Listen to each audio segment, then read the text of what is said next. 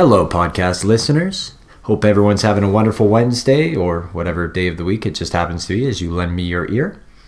Some of you may know I've been working in the film industry, specifically the documentary world, for the last year. This week, I decided to get a history lesson on the film industry in Edmonton, so I went to the top authority in town, Josh Miller. Josh is the first ever CEO of the brand new Edmonton Screen Industries office. The new organization is an updated version of the former Edmonton Film and TV Commission, and their mandate is to help lead Edmonton in becoming a national and international center for media production excellence. Josh is a man with an extensive background in the film industry, um, working both Canada and the US, and he plans to utilize his wealth of experience and knowledge to enable the success of media producers in our fair city of champions. Please enjoy the fantastic stories of Josh Miller. Sitting here today with Josh Miller. Is it Josh or Joshua? Well, Joshua when my mother's mad at me, but normally it's Josh. I always wonder with that because my name's Shane. There's no like a long and short version, so I'm always like, do I call people by Mike, Michael, Josh, Joshua? Yeah, but you know what? That's a great film name. Joshua Miller? No, Shane? Shane. Oh, yeah. I, I saw that once long, long time ago. My mom tried to show me, and I, I think I was too young to get the gist of it. But Uh, it's a classic. yeah. So, first of all, tell me a little bit about this building we're in because I've never seen it or heard of it before today, and it's, it's quite unique. Okay, well, we're at the Prince of Wales Armory here in Edmonton. Uh, this was built in uh, about 102 years ago um, as a drill hall, obviously for the military, excuse me.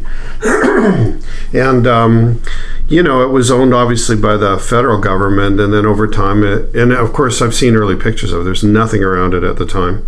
Um, it kind of went a little bit downhill, and then the feds uh, deeded it over to the city, and the city decided to make it a heritage building. And uh, what they did was they built right in the middle of it the City of Edmonton Archives. So there's a building within a building. Right.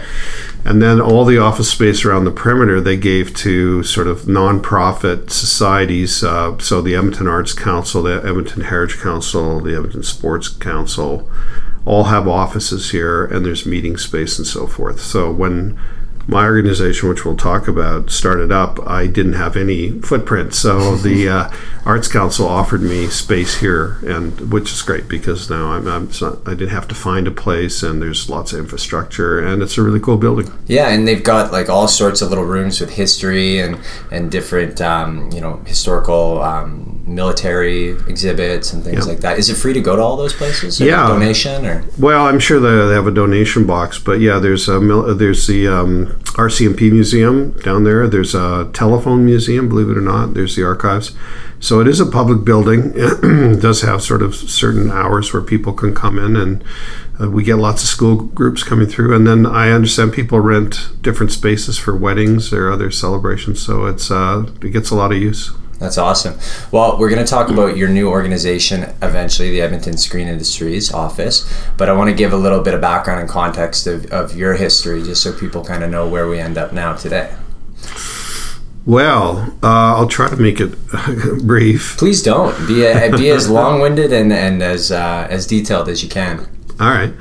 Well, I grew up here in Edmonton, and um, I did lots of different stuff. Um, you know, as I was going to school, but uh, I was a musician. I played keyboards, and I played in a lot of bands in the mid to late seventies, and um, and um, I thought that was going to be my career, but uh, at a certain point, I realized that I didn't quite have. You know, I'd go see somebody who's really spectacular. and go, I don't think I'm ever going to reach that level. Right. So- At the start, was it lucrative for you, or was it was it playing in rock bands Yeah. or you know what it wasn't uh, really early on because we all the money we got we put into buying new equipment right? but Which makes sense. a point where you've got unlike the film industry there's a point where you've got um, everything you need and then you can start putting some money away so instead of having a part-time job in high school as uh, you know doing whatever uh, th- that was my be- that's how i made you know my beer money Right. Where was the best place or your favorite place to play back in the day?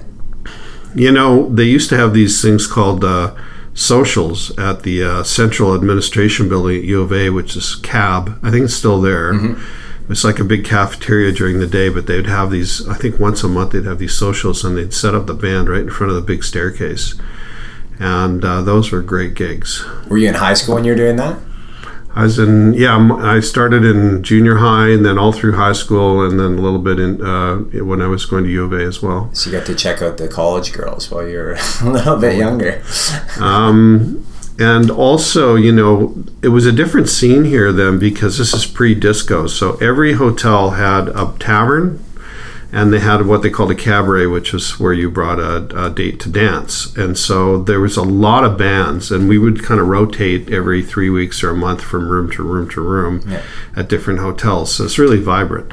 And then disco came in, and the hotel owners found out what I can hire one person instead of six, and that that was really killed the live music scene. Right. But anyway, I did. I started getting really interested. Movies were a, a place to take a date, and you know it's a social thing. But then I started getting really interested in the artistry and the craft, and so I started going to movies by myself. I started learning about you know movies that were hard to find here, like foreign films and so forth. I mean, again, we're like pre even VHS. I mean, Right. So where would you go to, to do this research without the internet, without the capabilities of sort of worldwide communication? Yeah, there were. You know, there was the same theaters now that are art house theaters in town, like the Princess and the one the Garneau would bring in movies, and so you you know you'd take uh, that that would help.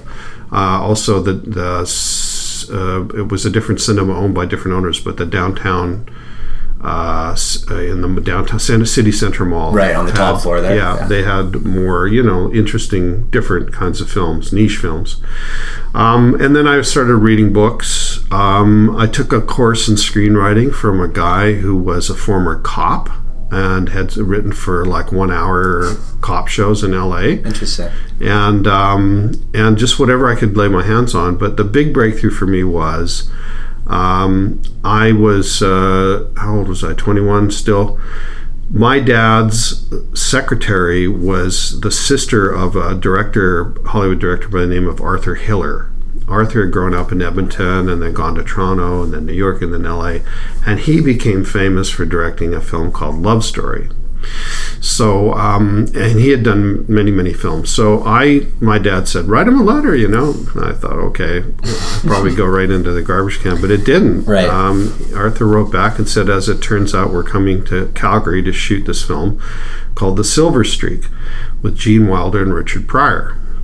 This is 1976. So um, I, uh, you can come down and hang around for the three No weeks. way. So yeah, You must have just been losing your mind. Like that's I went. Oh, I was like, I couldn't believe it. I wanted to frame the letter. You know, it was just. And I, I actually, I was in a band at the time. I had to ask them for three weeks leave, right. uh, but they were great. And so I went down there, and I, I just uh, by the second day on set, I said, "This is what I want to do." It's kind of like, you know, what you when you get the bug, right? Who did you who did you kind of key on key in on when you were there on set? Well, I ended up uh, working a lot with the ADs because they decided to make me a PA and gave me a walkie, and so I dealt with them and I wrangled extras. Oh, so you worked yourself into a job. I did. Like the first two days, I was standing there. I felt like an idiot, and I started picking up light stands and helping them carry. And at some point, you know, like normally in Hollywood, you could never do that because No. union stuff. But back, but when they were on location, they said, "Oh, I'll give the guy a walkie." So Right. um, that's how it started. Then I came back here and I said, okay, that's what I want to do. I finished off my, my arts degree, but I switched to everything in fine arts. So I took all theater courses because there were no, there wasn't even film studies at the time. And then I applied to film schools where I would learn, you know, which offered courses in directing, editing, cinematography, screenwriting. There wasn't any in Canada. I mean, there was Ryerson and even NAIT, but they were more technical oriented.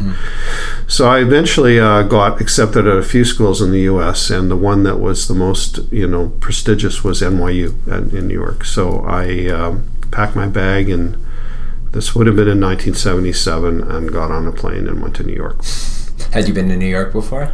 once when I was 15, and I thought, who could live here? You know, like I was. Right. Yeah. Exactly. and here I am going. But you know, it was half the education was what I learned going to film school, and the other half was just living in that city at that time. It's yeah, I can different imagine now. so. Yeah. What's your take? What's your take on something like film school specifically, or even just school and post secondary in general? Like it seems to be an ongoing trend that people are like, no, just get into the work, just Yeah. learn by doing. What are your feelings there? My, I've evolved on that. I mean, what's good about film school is a you make friendships that if you know as you're moving forward in the industry, you help each other out, give each other a leg up, and you have the room to fail too. You know because um, it's you know you don't have a client and you know Right. so you just you don't have that stress.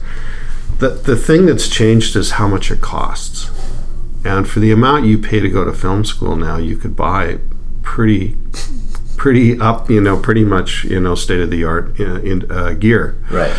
Back then, of course, you couldn't. Uh, we when I started, it was still film, right? We there was video just came out, like the Sony Portapak was like my my last year of school there. So um, uh, you kind of to have access to that gear it was either a co-op or school. So now when people ask me about it, I say, you know, I guess if you can afford it and it doesn't put you into debt that you're paying off the rest of your life, uh, sure. Um, but you could take that money or not even half that money and buy equipment and join a co-op and start making movies and Yeah. all that kind of stuff. So Yeah, I mean, with with online distribution, you can just start doing your own stuff until someone notices and then says, "Hey, well, I'll pay you to do something for me." Right? yeah, there's a lot of great examples of that where people have done things and got discovered and you know I think uh, Drunk History started that way, right? Something like that. A Yeah. few of them. So yeah, I mean now those kind of opportunities didn't exist back then. So you it was uh, it made sense to go to film school and it wasn't that expensive at the time. And throughout film school, did you know what your niche was going to be No. in that industry? No, I mean everybody goes in thinking they're going to be a director. Right. And uh, I quickly found out the thing I was weakest at was editing. I didn't know anything about editing. So I threw myself into editing.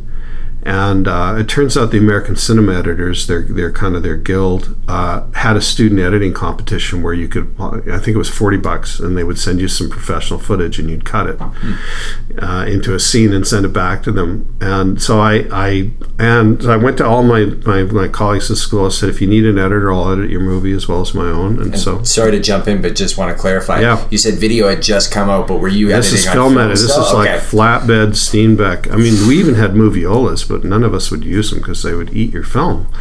so we would rent. There's a uh, I don't know if it's still there, but on 9th Avenue, the, there was something called the Film Center building, and we go rent a flatbed there, and we'd use it like in 24 hours. Like we'd have eight-hour shifts. Unbelievable. So I'd be working over the middle of the night and on some shifts. Anyway, um, I didn't. Nothing happened the first year, but the second year I entered that, I actually uh, got nominated. I went out to LA to their big dinner, and I won. Um, actually tied with another guy. I think he's from Minnesota, so we both won.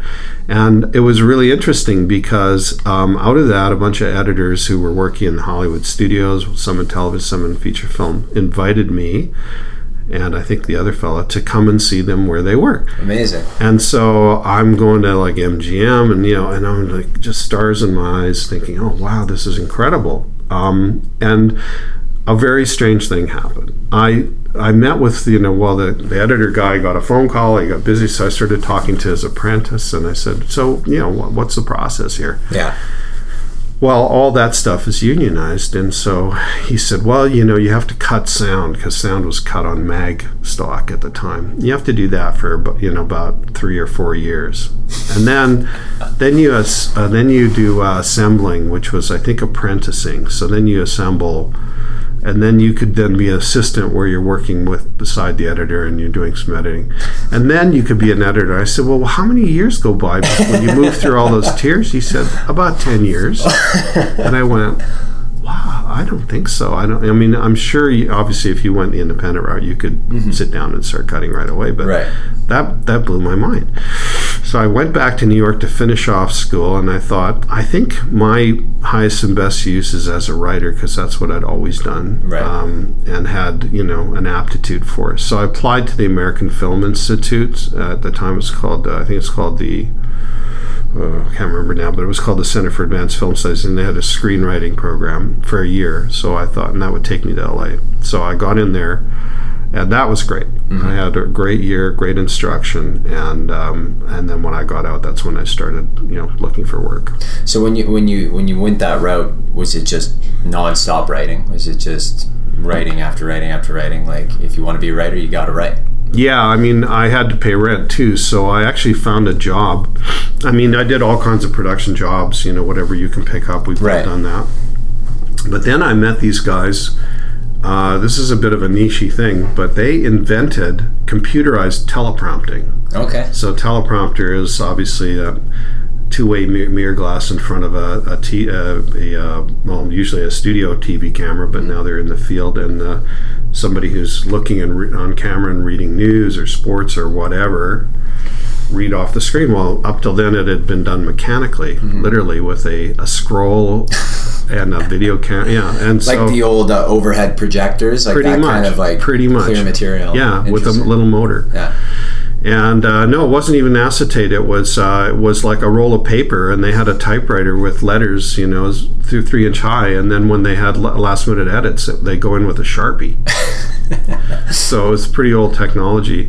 So these guys had figured out how to make it all computerized. But the best, uh, you know, graphic generator at the time for something like that was uh, the Atari computer. Right. So they actually adapted these Atari computers to be these computer teleprompters, and they needed guys that could type, that could spell, and could knew their way around a set.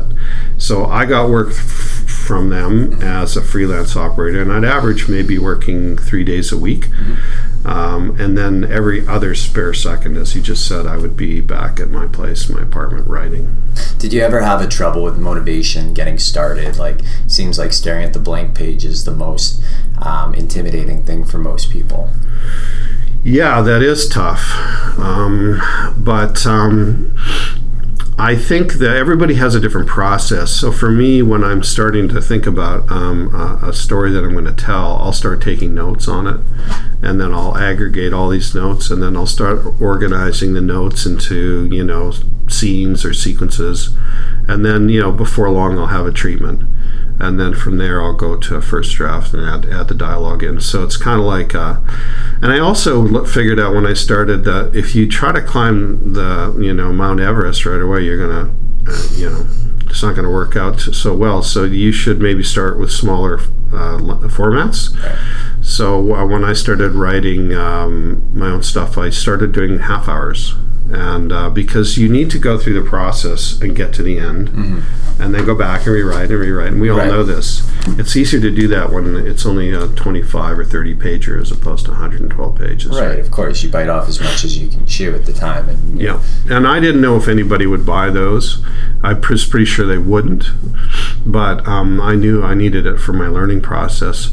And then, as it turns out, many years later, one of them did get sold as a as a pilot, and it led to four seasons of a TV series, which I show ran. So That's unbelievable. You never know. So that was about the time you, you moved to Hollywood and you were living there full time. Yeah, so I'm living there. Um, like I said, I'm working the teleprompting job. I'm taking any kind of film jobs, and then I get my first writing assignment. Um, the first one was on a. Uh, I got by virtue of being Canadian. It was just when Americans they were starting to with the specialty networks that didn't have big either subscribers or viewership yet, so they needed inexpensive programming. They wanted original programming, but they had to do it on the cheap. So this was a uh, a CBC slash Disney Channel family show called Danger Bay that they shot in Vancouver because Okay. of the aquarium. Right, it Yeah. was supposed to be exciting stories around the aquarium. So um, that was my first my first shot, and as it turns out, it was a half hour show. Mm-hmm. And then I started getting more assignments. I got um, work on a series that was based on the Friday the Thirteenth films Oh, called great. Friday's Curse. Yeah. That wrote that those were one hours, and they're, they're horror. I got then I got on a staff position on a show that was pretty bad uh, for Dick Clark Productions called Trial by Jury, hosted by Raymond Burr. It was like courtroom testimony type series. Right. Um, So how does that work? Like you, you're a writer, but when someone's telling you what to write and maybe disagreeing with what you're putting out, how do you how do you balance those two things? Um, well, of course, if they're paying, if they're writing a check Right. to you, then you have to make them happy. Uh, Mm-hmm. But you try to do it in a way that either addresses their note, maybe doesn't isn't the change they specifically asked, but you drill down and go, okay, what's behind this note? Yeah. and maybe you come up with a better solution and you throw it at them and if they say hey that does solve it that's good i'm glad you came back so you, you know you try to do that but at the end of the day if they say no i want it this way then you have to make it work Right. So you just there's no there's no compromise. It's what they say at the end of the day. If if, if they're holding steadfast, you've got to just sort of bow to their wishes in that sense. Yeah, I mean, like I said, you also pick your battles. I mean, uh, there are things that are really super important, and there are things that are minor. And so, you know, don't seem to be inflexible by fighting over every comma. And you know, if there's small things that you know, you can just go just go with those, and then try to fight the bigger battles. Right. And then how does it feel when, when you've written something and you've got a particular scene or an idea or even the whole story in your head and you put it on paper and then all of a sudden it gets to the actor and the director and you see it changing? How does that make you feel?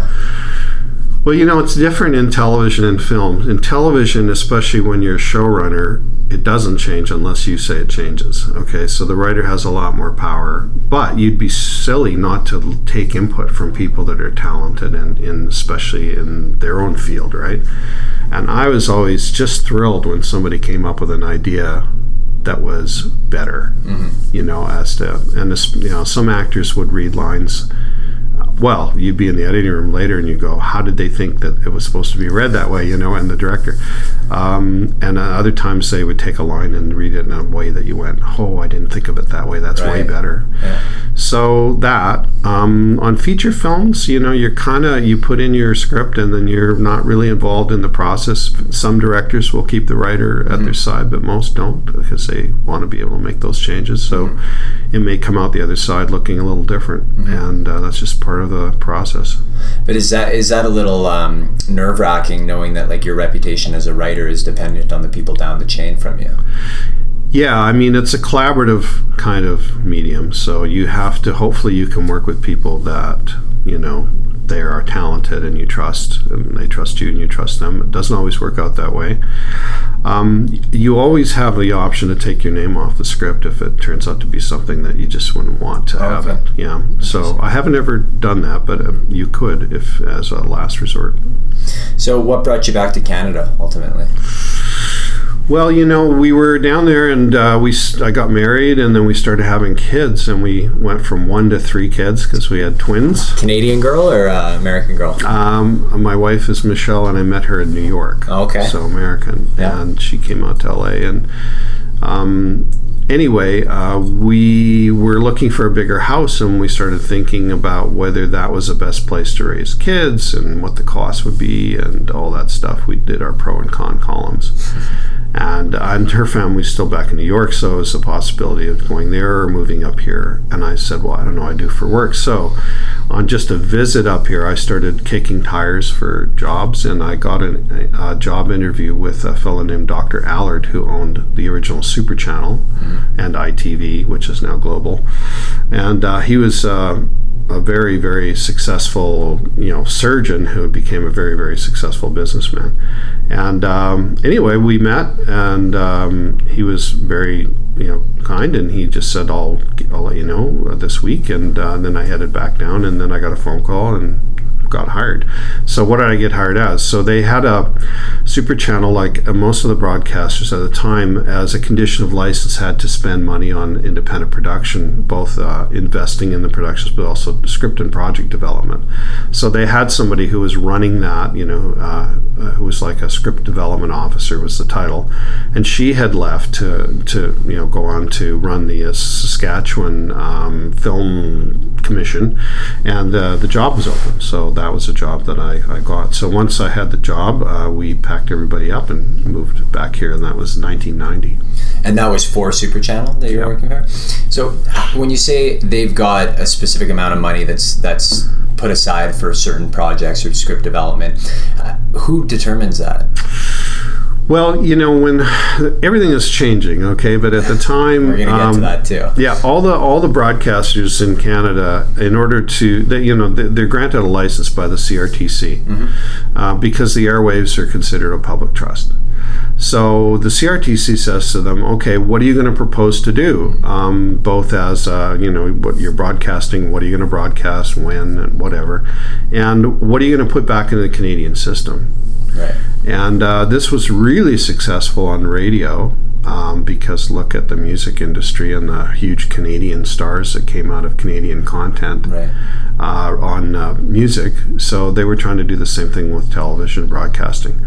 So um, all of these broadcasters say, well, we're going to do this and do that. So Super Channel had said, uh, we are going to put in uh, a million dollars a year into developing scripts and projects with independent producers. So that was From Canada.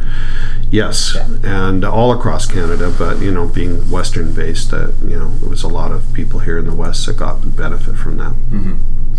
And so, what would you look for as as you know head of development there? Um, what kind of projects caught your eye? You know, it's interesting. It was pretty eclectic. It wasn't like we were a network where some, you know, so we said, okay, we're only going to do one hour dramas, or you know, it was. Uh, we were. It was a pay TV network, so movies were, you know, primarily of interest that might end up on, you know, that you know, Super Channel would license and have it on their service.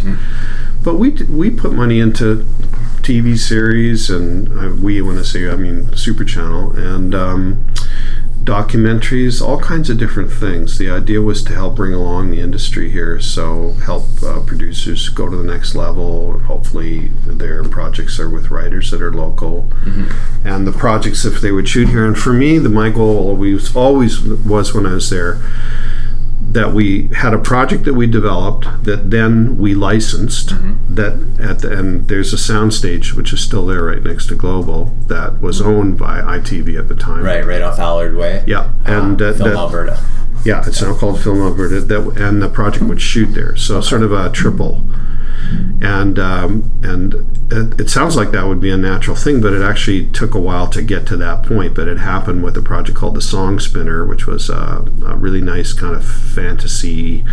Uh, I won't say it was a TV movie; it was a feature in my mind. Uh, with Patti LuPone starring in it, and um, we developed it. We licensed it, a shot in the studio. So at that point, I thought it was kind of like uh, where did where where from here and there wasn't really an opportunity to go higher up in that sort of in that uh, job stream. So I started thinking about getting back into getting into independent production at that point. So it was like five years there. Yeah. And so, when did you finally make the jump, or what was sort of the last straw before you said, "All right, I'm going out on my own"? Well, having got that project done, so having it, sort of those check boxes done, I thought, okay, now it's time to look around. I wasn't, I didn't, I hadn't been a producer. I'd been a screen, freelance screenwriter prior to that. So I thought, I, I don't know if I want to hang out my own shingle. I wonder if I could join a company that's looking for someone to manage their script development. And turns out there was a company in Saskatchewan called Mind's Eye that was a growing concern. And I'd you know, we'd done business with them when I was at Super Channel, and they were looking for somebody to do that. And I said, and we started talking, and I said, I can't move to Saskatchewan. My family's got all our roots here. So we decided to open up an Edmonton office for that and do production in both Saskatchewan and Alberta. So that's what we did. That's unreal. So we're kind of like just bridging, getting into contemporary times, but I want to take a quick retrospective look back because you said that part of the mandate at Super Channel and other various broadcasters in the West was really to help develop the industry here. So, you know, when you think film cities in Canada, you think naturally Vancouver, Toronto, and, and Calgary kind of recently, and I guess back in the 70s as well too, just because of their geography. But Edmonton typically doesn't come up in, in the international list of film cities and destinations. So, how where has Edmonton been, and where, where did it start, kind of in terms of the film industry, in terms of things filming here, productions originating from here? All right. Well, uh, let me get to that in a moment. I just Okay. want to clarify. It wasn't just in the West; it was all across Canada. Right. It wasn't just in Toronto and Montreal and Vancouver. It was in all the cities, and the reason for that was the Broadcast Act actually said that um, the government, uh, through the CRTC, had an obligation to foster and support film and television production across Canada. Right. Okay. So that meant being good Canadians. That meant everywhere. Of course. And um, and so th- those things were set up so that uh, uh, productions could happen in Winnipeg, they could happen in Calgary, all that kind of stuff. So that was the idea then. Um, in terms of Alberta, going back to our history, I mean, there's there's a rich history. Um, uh, there's a um, I have to remember the name of it, but uh, there's a book written by a former film commissioner, Bill Marsden, which has all uh, rich, all the rich history uh, Mm-hmm. uh, going back. Of course, it started out as uh, documentary films and commercial films, and Mm-hmm. you know all that kind of stuff. I would say one of big break. There was uh, also some genre films that shot. Um, but the probably the uh, person who was most, uh, you know, the pioneer in this was uh, Fil Fraser, who unfortunately passed away earlier this year.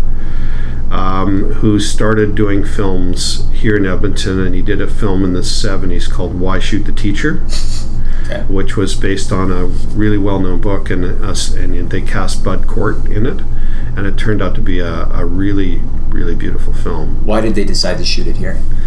Fil was from here. He felt like we could do it from here. Dr. Allard, same thing when Right. we talk about Super Channel. They all felt that we could do world class production from here. Mm-hmm. And that while we had some challenges, we also had some advantages. And then Fil started doing more films based on the success of that. And so that kind of got that going.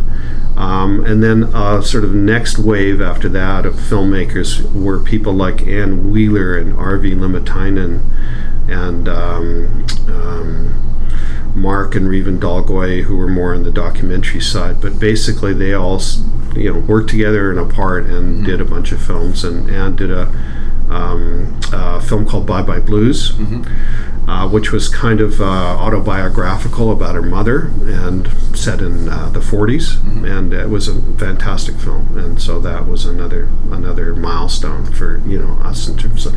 And then people like me and Margaret Marderosian and. Um, you know, others came along, and we started doing our thing in uh, in the '90s. So that's kind of the progression, and sort of everybody stood on the shoulders of people before. Um, I think uh, you know Fil started AMPIA, which is the provincial organization representing producers and others in the, in the film and TV industry. They started the uh, annual film awards, which are called the Rosies. You know. Um, and uh, and um, what else got started back then? Um, anyway, just oh, the original film agency, which was the Alberta Motion Picture Development Corporation. Right. Is that right on 109th and 104? It doesn't exist anymore. Right. Uh, it was an agency set up. I think they gave it a budget of four million dollars to foster film and television in Alberta. That was run originally by a fellow named Lorne McPherson. Um, no other province had that. Okay. We were like way ahead of the curve on that one, and um, that was around until Ralph Klein's government came in, and then they, in the cost-saving environment that was, they closed a lot of things down. That was one of them. Right. So, other than you know producers, directors, writers being from Edmonton or, or Alberta in general, what what incentivizes people to want to shoot here and, and to create projects and homegrown stuff? Are you talking about people who are here or people who are coming here from outside? Well, let's let's discuss both. I mean, I let's th- okay. Let's think everyone. Let's think objectively, and and being from here aside, so maybe that precludes people from here. But what what attracts people to shoot in Edmonton? What are the advantages? Well, I know for people that, you know, let's talk about the local producers because that one's fairly simple. Unless it's something where you have to travel to China or, you know, it's like that kind of show. Mm-hmm. You want to shoot here because you want to go home at night. You know, you don't want to be in a remote location, going back to hotel room, all that kind of stuff. And also, we, the community here is very supportive of each other. And it's a nice environment. And there's, uh, it seems to be going from generation to generation. That same kind of uh, win for you is a win for me. So that's a nice environment to work in. So there's a lot of incentive for local producers. For guest productions or service productions, it's a bit more of a challenge. Um, I think a lot of them come here uh, if there's something specifically we have here that they can't get somewhere else. So West Edmonton Mall would, would be a good example. Winter, you know, I mean they can get that elsewhere, but Right. you know. Um, a lot of Christmas movies have been shot here, you know, Right. partly because of that. Uh, we've had some specific things like uh, we've had. Uh, I think the Kinsmen Pool is was uh, the size of it was necessary for a film that was it's got it had a different title, but uh, where there was a plane crash. Most of the film was shooting in Calgary, but they had to shoot the underwater scene of the plane underwater. It was like a bush plane, Yeah. and they needed a big No way. pool. Yeah, so they rented the Kinsmen for a week and kicked everybody else out. How did they get the, the plane, the, the stage in there, in the water? Well, they they had a chopped up plane that Yeah, they just uh, reassembled uh, upside down in the water, right? And they, you didn't see the whole thing right. uh, on film, and, and that's how they did it. And so, I mean, so things like that will bring people in because there's specific need. Mm-hmm. There are other things that we have, like Fort Edmonton is like having a studio backlot. If you have a film that needs one of the periods that are represented there, Right. same thing with the Ukrainian village to a lesser lesser extent. Mm-hmm. And um, uh, the River Valley, of course, is uh, huge. Um, and um, so there are specific things that bring people here. The, the other thing is um, more on the lines of co production. So an Edmonton producer has gone out, has met somebody or different people at different markets. They really connect and they decide they want to work together on a project. And um, and they might bring a project to Edmonton because of their relationship. So that's really important. Those kind of relationship building. So now with your new gig here at the uh, Screen Industries office, talk about the transition from the former film commission to sort of what, what we are now. Well, the Film and TV Commission, which, uh, like, you know, it, it, it uh, first of all, it was it was housed or officed under Edmonton Economic Development, um, and it was kind of the primary task was to it was supporting local filmmakers, but they really wanted to bring in those outside projects to Edmonton because they thought, you know, this is like money that's not here that will come here. Oops, Right. sorry. So, Exactly. so they It's like an import, basically. yeah, so it's good for economic, it's good for employment, all that kind of stuff. So the a lot of what the film commissioner did did, depending on who they were, was go out and beat the bushes to try to get productions to come here. Um, most of those productions that would come to Edmonton were more like, you know, I would say more like lower budget type stuff, uh, whether it was movies or TV series, uh, which is fine because low budget is not is still pretty good, um, and still lots of jobs and good paying jobs. Um, but we were competing with all the other provinces and some states, and so you know it became, a challenge to they would offer a bit more money or a bit more something, and now you're got this sort of race to the bottom, and, Right. and often more often than not we kind of lose out on that race because we didn't we weren't able to compete in that kind of environment. We had sort of here are our incentives, and that was it. Um, and so, um, when the last film commissioner left, the city decided to do a rethink on this. And um, and one of the things that and so there were a bunch of working groups that were formed and met. There were surveys taken, a lot of data. And one of the things people thought was that whatever this new agency organization is, it shouldn't just be focused on film and TV. It should include all screens. So that means including interactive digital media. And, as it turns out, as you probably know, we have a big a big sector here that's kind of under the radar of people that are doing mobile apps, doing AAA games, or doing console games, or doing mobile games. So there's um, a big group, and the, they just got a big leg up. Actually, the province just uh, offered up a, a tax credit. It's not Wisconsin law yet, but it looks like it will be shortly. So that's a good thing. Um, and so the idea is uh, try to figure out how can we take these companies that are at whatever level they're at, whether they're film, TV, or interactive, and help lift them up, take them to the next level Right. and um, that's our focus. Mm-hmm. So we're I'm not so much focused on bringing in you know the next Christmas movie, although if they come knocking, Right. I'm happy to help and would love to have them come. And there there may be some incentives that we can do to have those kinds of projects still come because we you know we want our crews to be working. Mm-hmm. But but I would say a lot of our focus will be on local companies and saying and it has been we have gone out and done a lot of consultations saying what are your challenges, what are your gaps, mm-hmm. and and what kinds of things do you think we could do for you? And of course I've got a list, a very long list, which we can't do everything, but um, we're we went through a process where we prioritized it down to about four or five things uh, that are kind of cut across all of those kind of really different screen industries where they they could use support. Right. So, what are examples of those types of things that you can do to support these these individuals or these entrepreneurs or companies?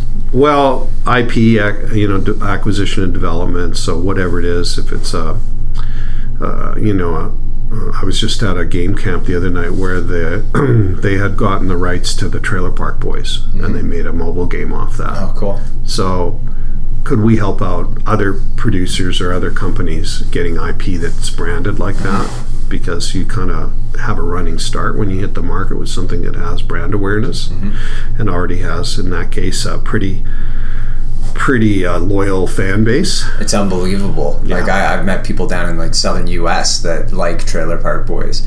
Like, oh, are you you- are you near where that's shot in Canada? I'm like, well, no, I'm on the other side of the country, and it's a big country. But it's amazing how that's just like gotten this cult following, and, and it expands past just Canadian people. Still goes on, yeah. So, so that's a good example of how maybe you know that's it's not cheap to, to have to to try to acquire rights to a, a, an established brand like that. So, um, and that that applies to not just it, it applies to anything. You know, it could apply to like a successful cookbook chain. You know, it's like any kind of IP which has a brand. We, so we could help out. We hope we could help out with that, and then we'd get paid back if the, if and when the projects went forward. Um, we also think there's an opportunity to create an incentive which will, for lack of a better word, up the marquee on people's projects. So, for example, I mean, um, I mean, the, the most obvious examples are when you're doing a feature film, you want to get a big name star. Um, but you can only have so much money. Well, can we help out getting a better star, you know, a bigger name for the project so that it's more promotable when it's finished? And, Right. And so that's uh, something we think about, but it's not just restricted to feature films. Like, for instance, um, you remember that uh, there was a movie about penguins? Was it called the, the March of the March of the Penguins? Yeah. When that film came out, originally got finished, it didn't have Morgan Freeman voicing over. it. Right. It was a great film, but nobody would have gone to see it. So the distributor put up a bunch of money for Morgan Freeman, and now Right. they had Morgan Freeman, and everyone went to see that movie. yeah. So can we help out with documentaries by helping them get marquee voices for, for voiceover? Uh, same with video games that have story elements where they have you know um, characters that talk. So there's a lot of opportunity there to to up the commercial value of these projects with uh, you know with those elements. So um, where it's difficult maybe to do that on the budgets that they have then the other things around that we think we can help with um, uh, costs around marketing and networking where people have to go to conferences or markets or meet people in their home office whether they're going to sell a product that they've finished or whether they have a pitch and they're going to get a broadcaster or an investor. And and have them not just go once but go every year for the next five years so Right. they become like part of the group part of the in crowd if you It's like any other industry, right? The more This is- people you know, the people want to work with the people that they're familiar with, Yeah, it's very, very much that way. That's how you get films to come back to Edmonton. Is these people have gone out and built those relationships, Right. whether they go to China or wherever. Um, market intelligence, knowing what the person you're selling to wants and is looking for or needs, and hopefully you have it. Getting that information ahead of time, you know, I, that those are the easiest sales I ever made as a producer when I knew what that person wanted and I had I had it. Right. So uh, there are sites and there are research companies where you can get reports that give you up to date stuff like that. And the last thing that I hear I think we can help out is with what I call corporate branding, which is simply this: it's simply figuring out what it is that you do and becoming the place for people to go to get that. So instead of always your sales efforts going out saying, here's my projects, please invest, please license, please publish, mm-hmm. suddenly you're getting phone calls from people going, we hear you're the guys that do this, Right. and we need that. Let's talk. Right. So there might be one expert in, you know, male-driven narratives in a documentary, or you know, different aspects like that. Yeah, and I do have examples where that's happened. You know, where a company here is uh, focused on what we call fly on the wall reality shows, and uh, they got a phone call from a broadcaster one year saying, uh, "We need something in this area. Can you put together a proposal for us, and we'll license it because we know that's what you guys do really well." How many people are involved in the, the screen industry's office right now? I mean, what you just mentioned, all those things, it's a very comprehensive approach, and it seems like there's a lot of people trying to get their projects off the ground. Yep. So, who do you have supporting you right now? Well, I have a great uh, board um, that was put in place b- before I came on the scene. Uh, that was um, uh, the city of Edmonton recruited, and uh, this one of the things uh, again we're different from before. I, the film commission was under economic development, Edmonton Economic Development. We're kind of more like the Edmonton Arts Council, which was set up as an arm's length nonprofit. The city funds its operating, and it manages all of the arts grants for all the various things rela- and other things related to the city. And so that model really is working really well for the city and for for you know people that enjoy the arts and for artists. So they said let's do the same thing with our the Edmonton Screen Industries office. So it's set up as a nonprofit society. We've got some operating funding from the city, and we have a board that none of which are in the industry themselves. They're like lions of industry and uh, Right. different areas in Edmonton and uh, they're volunteering because they think there's a lot of potential in in this sector. So I get a lot of support from them. Uh, and then I have here, I sublending an office from the Edmonton Arts Council, so I get a lot of um, uh, logistical support here, and I have a, a part-time bookkeeper. That's it. and uh, So, you're fielding a lot of calls, emails, meetings on your own. well, and having to figure out with the board, we figure out our priorities. so, what can we do now? What can we do next month? What can we do next year? Um, so, one of our uh, things we have to do this year is we have to raise some funds. So, we are putting in a putting a proposal together that will go into the city for operating uh, to extend our operating uh, uh, funding. And uh, but the other is that there's a film fund. This film fund was set up by uh, the previous mayor. Um, it was called the Edmonton Film Fund. Uh, originally it was five million dollars. Now there's four million there, and it's been sitting there waiting for us to get ourselves organized to come back and make a proposal to them as to how we would administer it. Right. So that goes in on May first. Interesting. So you propose whether you want to, you know, divvy that up into hundred thousand dollar chunks, or you do a couple big ones, a couple smaller ones, and then also, what are you looking? For, What are they looking for in terms of? And this is sort of a broader question, but how do you sort of walk the line between, you know, tried, tested, and true um, versus taking a chance on content or, or a certain platform for content?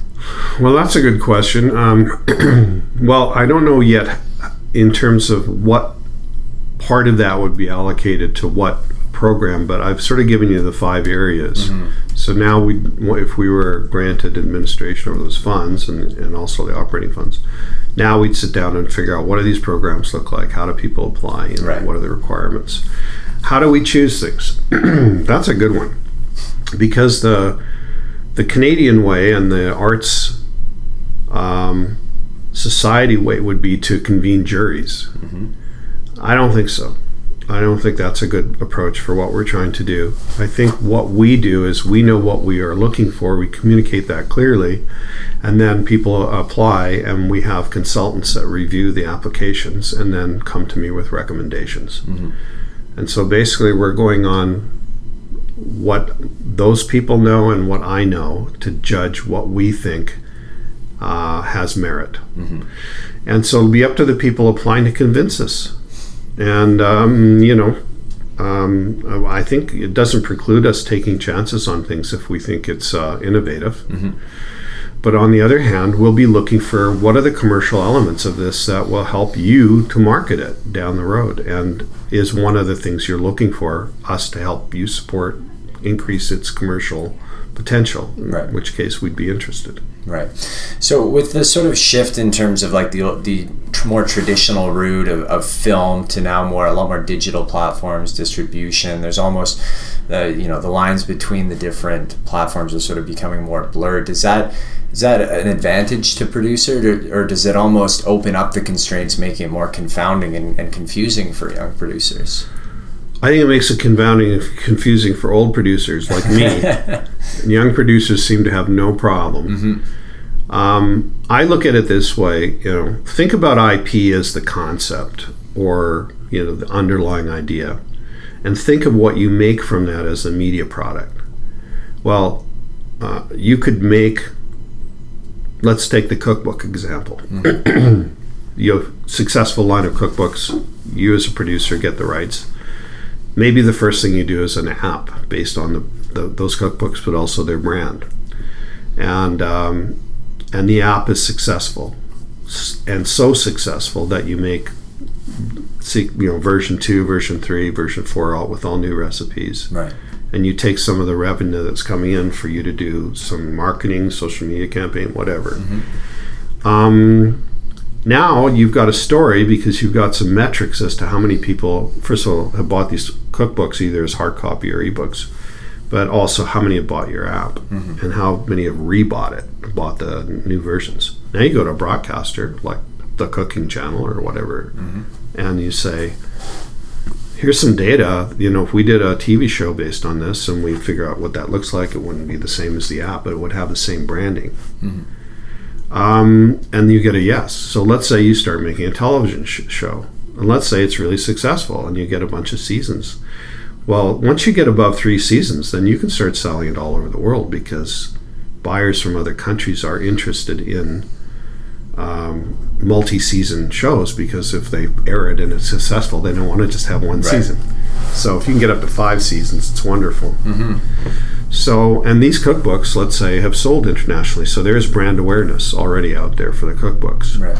So now you've got a TV show, you're selling it all over, it's airing on your cooking channel in Canada, and now you have somebody from a country that um, is not English is not their language saying, "We really like this concept, but we want to do our own version of it." Right. You know, like Canadian Idol is like American Idol, right? Well, now you sell them the format rights, which I call mailbox money because you have no effort is Right. required here except to collect Franchise. franchise. Mm-hmm. Okay, let's say it does really well in all of those venues. Mm-hmm. So well, you get approached by a company that makes frozen food and say, We would like to put out a line of frozen food with this brand on it now because there's so much awareness around it and so mm-hmm. much goodwill to that brand. Well, you don't make frozen food, and you know this isn't a screen media product; it's an ancillary product. It'd be like selling plush toys from a Disney movie. Right.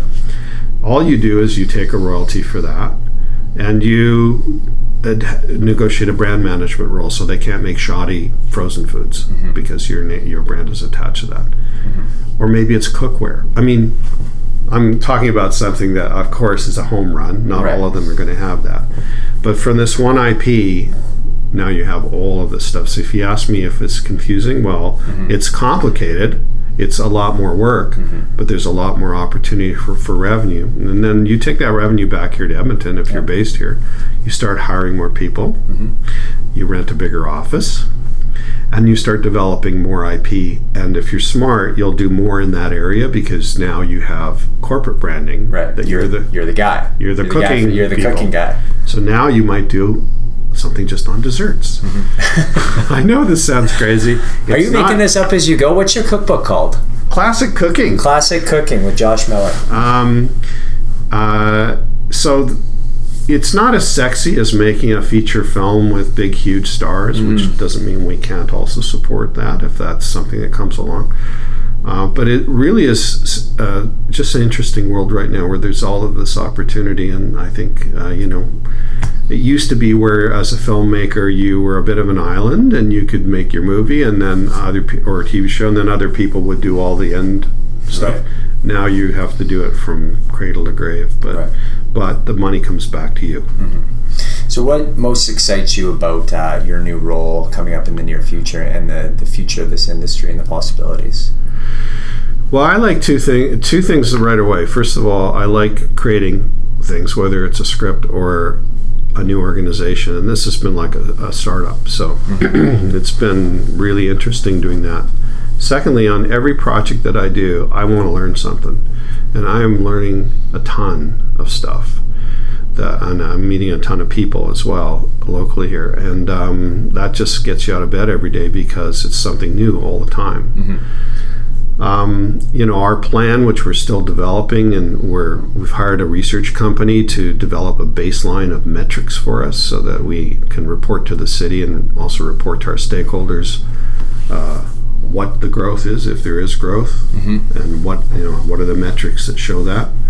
But um, yeah, I would love to see us five years from now have some more. You know, like we have a Bioware.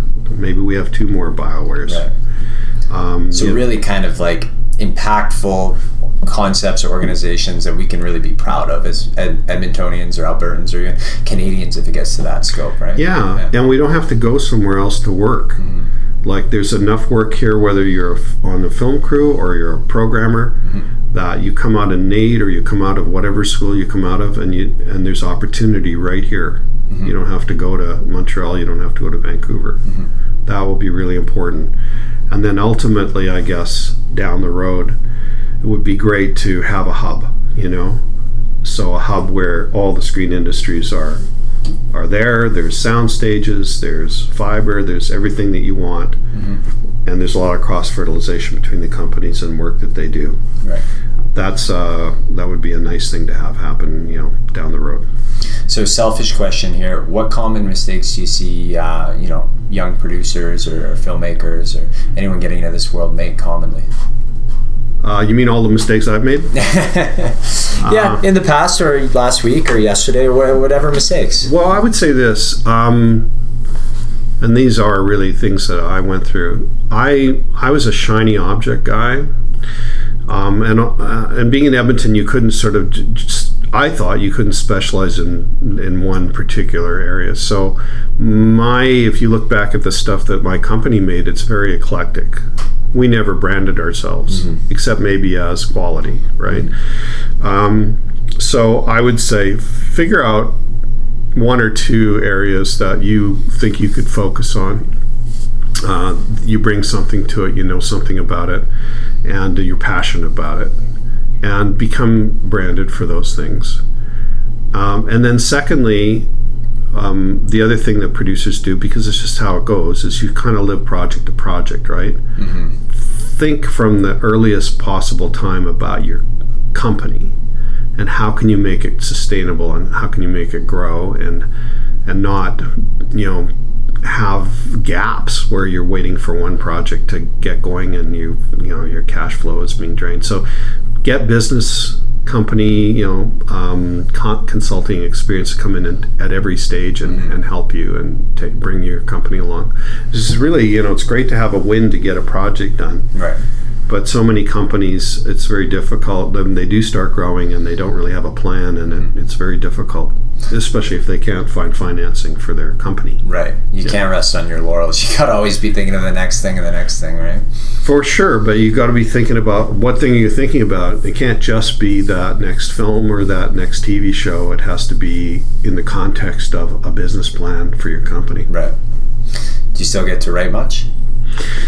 Well, I took the last two years off, and I, I did a bunch of writing, which was fun.